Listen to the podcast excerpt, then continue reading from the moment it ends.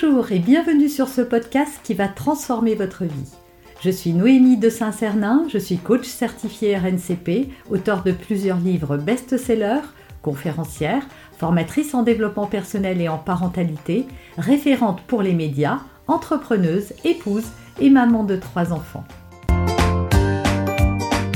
Ce podcast, je partage avec vous chaque semaine des outils, des conseils et des clés concrètes pour vous aider à vous libérer de vos blocages, à améliorer vos relations, à mieux gérer vos émotions, à remettre du sens dans votre vie, à retrouver énergie et positivité et bien d'autres choses encore afin d'obtenir la vie qui vous fait rêver.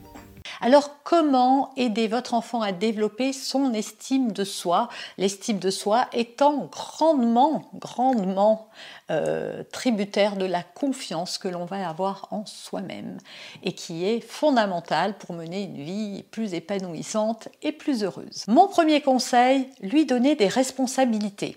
Souvent, on dit à un enfant, non mais t'es trop petit, non mais ça tu peux pas le faire. Ils sont très demandeurs et plus ils sont petits et peu ils veulent nous aider d'ailleurs. Hein. Mais si tu veux, je fais la vaisselle et nous on dit non parce qu'on a peur qu'il casse tout. Bah, achetez de la vaisselle en plastique et lui faites-lui laver que la vaisselle en plastique. Voilà, vous mettez un petit marchepied euh, devant l'évier et bon, il va faire couler un peu trop d'eau, il va en mettre un peu de partout. Mais c'est pas grave, expliquez-lui ça aussi. Donnez-lui cette responsabilité. Écoute, tu vas essayer de faire la vaisselle, mais ce que j'aimerais, c'est que tu arrives à ne pas mettre du tout d'eau par terre. En fait, plus vous allez donner des conseils, et mieux c'est.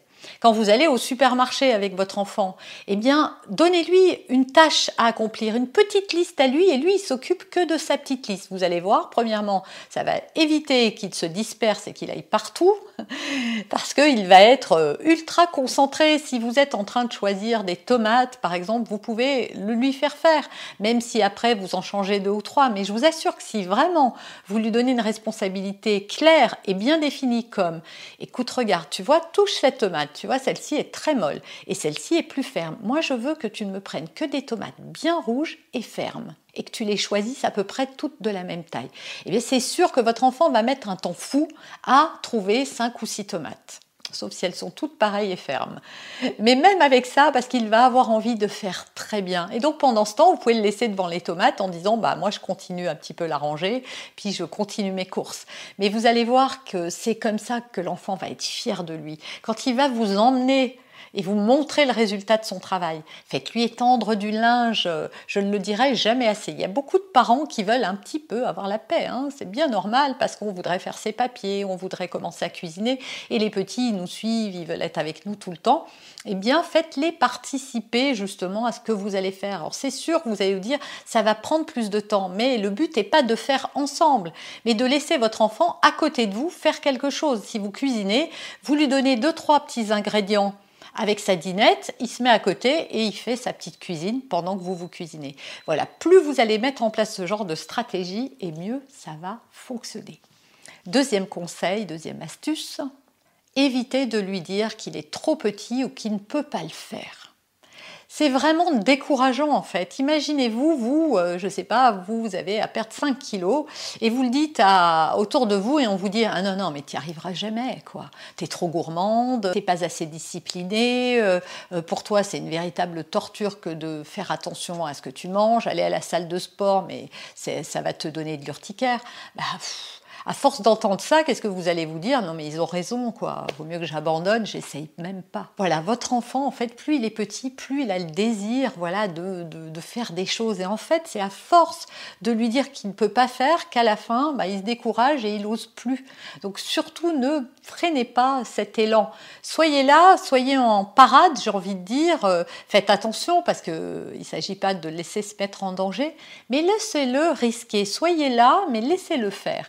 Puis s'il tombe ou s'il se fait un petit peu mal, à condition que ça soit pas grave, eh ben c'est pas grave, il apprend et c'est important de toute façon. Euh, il tombera, euh, il lui arrivera des choses justement parce qu'il cherche à progresser. Donc ne freinez pas cet élan de progrès parce que ça va vraiment vraiment grandement augmenter l'estime qu'il a de lui-même.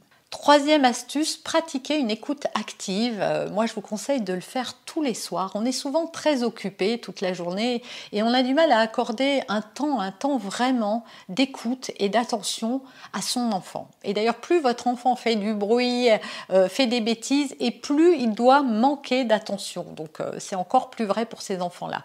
Le soir, par exemple, au moment de le mettre au lit, prévoyez toujours un temps calme avec lui. Il y a des parents qui abandonnent trop tôt les histoires. Moi, j'ai lu à l'âge de 12 ans à mes enfants. C'est important ce moment. Et quand j'ai arrêté de le faire parce qu'elles avaient grandi, bah, elles ont eu un petit pincement au cœur alors qu'elles n'en avaient plus besoin ni le désir, mais ça leur a fait tout drôle. Parce que c'est un rituel important, c'est un moment où on va passer un temps qu'avec eux. Et donc c'est aussi à la fin du livre, avant de les coucher, alors ta journée s'est passée comment? Et là, il ne s'agit pas d'essayer de résoudre le problème, parce que parfois votre enfant va vous dire euh, Ah ben j'ai été triste parce qu'un tel m'a dit une vacherie, donc plutôt que de dire Ah mais non, demain ça ira mieux ou ah bah il n'est pas gentil, dites ah oui mais ça t'a fait quoi? Essayez de le faire parler de son ressenti. Simplement sachez que rien que le fait de parler est libérateur. Votre enfant n'a pas besoin que vous lui trouviez une solution, sinon il va vous le demander, il va vous le dire. Donc voilà, et pratiquer cette écoute active pour le laisser voilà, libérer ses émotions, libérer euh, les choses qui l'ont réjoui ou pas dans la journée, parce que ça participe voilà, de l'estime de soi. Pourquoi? Parce que je suis important, on m'écoute, on considère euh, ce que je vis, on s'intéresse à moi. Vous avez aimé cet épisode? Abonnez-vous pour être informé de toutes mes futures publications.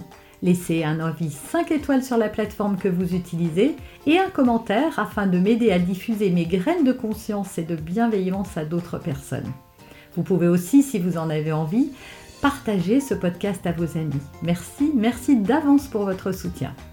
Pour aller plus loin, vous pouvez me retrouver sur ma chaîne YouTube, mon site internet et mes réseaux sociaux. Ils portent mon nom, Noémie de Saint-Cernin.